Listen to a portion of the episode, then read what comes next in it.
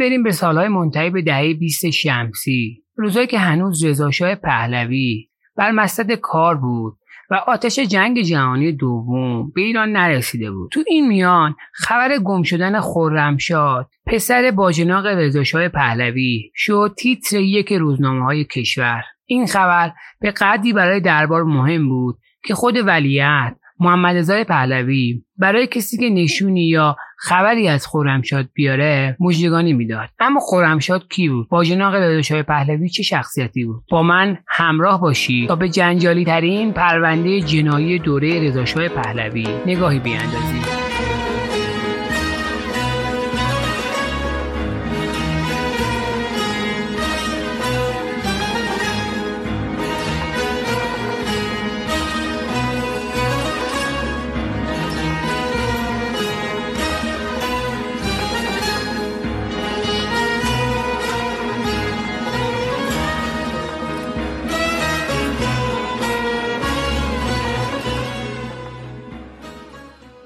سلام. منصور پارسو هستم و این پنجمین اپیزود رادیو ماموت و آخرین اپیزود سال 1399 پیشا پیش نوروز 1400 رو بهتون تبریک میگم و امیدوارم تو این سال روزهای خیلی بهتری رو تجربه کنید.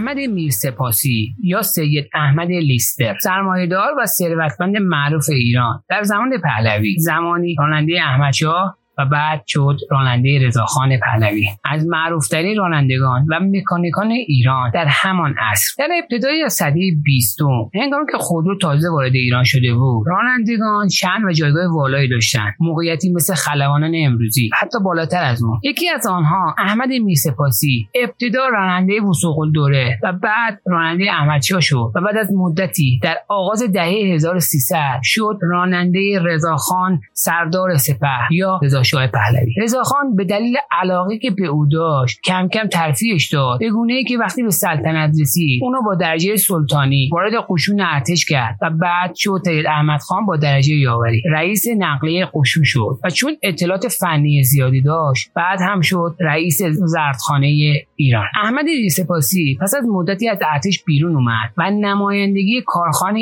انگلیسی لیستر را گرفت. حتی نام خانوادگی خود به طور رسمی به لیستر تغییر داد. یعنی شد آقای سید احمد لیستر. او که دیگه به بخش خصوصی روی آورده بود. شرکت بزرگی تأسیس کرد که موتور برق قطعات اتومبیل و انواع وسایل فنی و کشاورزی رو وارد ایران می‌کرد و بعد هم شد بزرگترین زمیندار ایران. به که نامش شهره خاص و عام شد و مورد توجه روزنامه ها و مجله های مختلف قرار گرفت. روی هم رفته سه بار ازدواج کرد که ازدواج سومی او باعث شد که با رضا شاه بشه باجناق البته رضا شاه بعدها زن دومش رو طلاق داد و این نسبت فامیلی از بین رفت. احمد خان لیستر دو تا پسر داشت که هر دو از یک زن بودن و چند دختر از بقیه زنهاش. می‌رسیم به داستان پسر احمد خان لیستر فرخ شد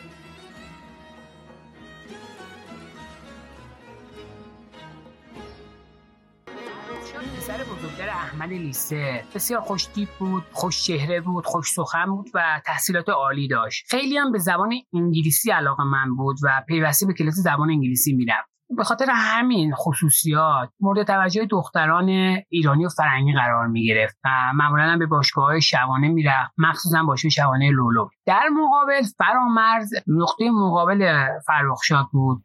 تحصیلات خوبی نداشت خوشچهره نبود و نمی‌تونست رابطه برقرار کنه. این دوتا اصلا با هم سازگاری نداشتن و با هم درگیر بودن. ولی سعی می‌کردن که اطرافیانشون به خصوص پدرشون از این اختلافایی که با هم دارن روی نبرن. ژاپن که تسلیم متفقین شد جنگ جهانی دوم هم به پایان رسید.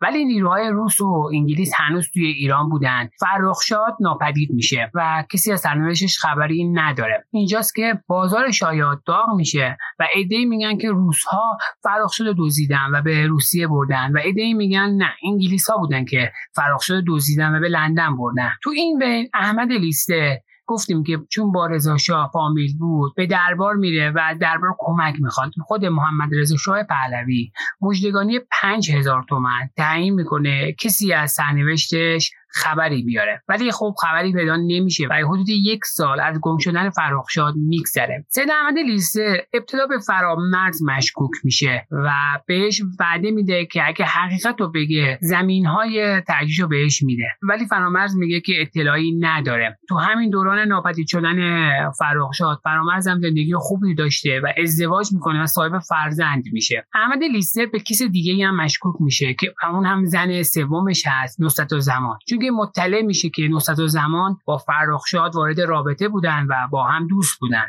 بعد از حدود یک سال از گم شدن فرخشاد همچنان بازار شایعات داغه. تا اینکه محمد قاسه از این اتفاق پرده گوشایی می‌کنه و متوجه میشه که فرامرز لیسته برادر کوچیکتر فرخشاد اونو سوار ماشین کرده و همراه چند تا از دوستانش به بیابونهای ونک برده و اونجا سرش رو با پتک له کرده و جنازهش رو همونجا دفن کرده. این واقعه شوم مثل بمب توی روزنامه های ایران میترکه. جاست که روزنامه ها این اتفاق با داستان حابیل و قابیل نسبت میدن. احمد لیستر از این اتفاق دل شکسته میشه. راجع شده فرخشاد با همسر سومش رابطه داشته. سعی می‌کنه که فرامرز رو از این مخمسه نجات بده. بهترین وکیلا رو براش می‌گیره و بالاخره بعد از برگزاری چند دادگاه فرامرز از قتل برادرش تبرئه میشه. احمد لیستر دیگه مثل سابق نمیشه و تمام اموالش رو وقف می‌کنه و فرزندانش رو بدون زیر می‌ذاره. فرامرز هم همراه همسرش و فرزندش زندگی می‌کنه و تا پایان عمر دیگر کسی ازش خبری نداره.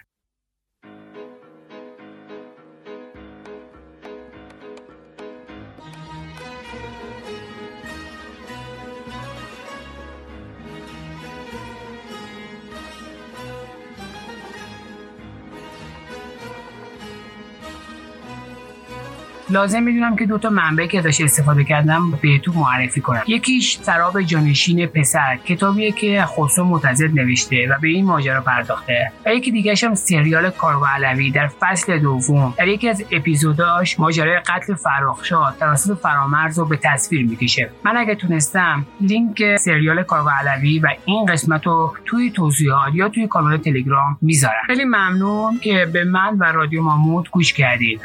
باز هم میگم رادیو ماموت رو می‌تونید توی Castbox ناملیک تهران پادکست و همچنین کانال تلگرام رادیو ماموت گوش کنید. امیدوارم که لحظاتون همیشه خوب باشه و باز هم نوروز 1400 رو بهتون تبریک میگم.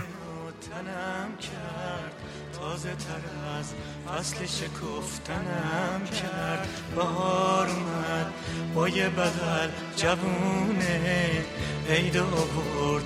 از تو کوچه تو خونه حیات مای غربی باغچه مای گلدون خونه ما همیشه منتظره مهمون.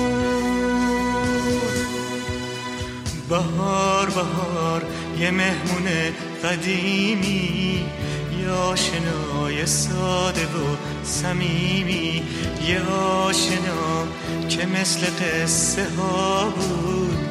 خواب و خیال همه بچه ها بود. آخ که چه زود بلک ایدیامون وقتی شکست با شکست دلامون. آخ که چه زود بلک ایدیامون وقتی شکست با شکست دلامون.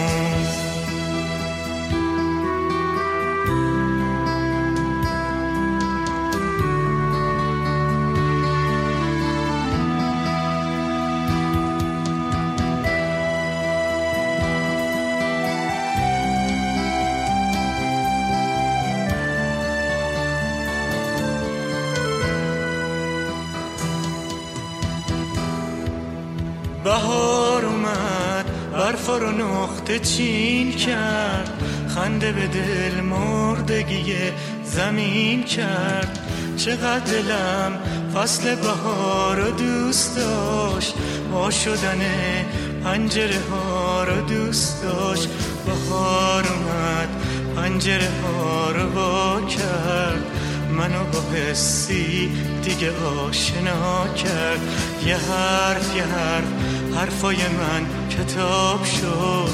حیف که همش سوال بی جواب شد.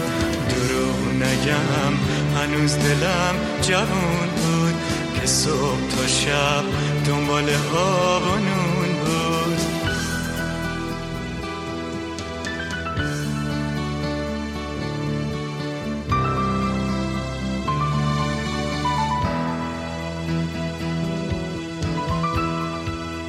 بهار بهار صدا همون صدا بود صدای شاخه ها و ریشه ها بود.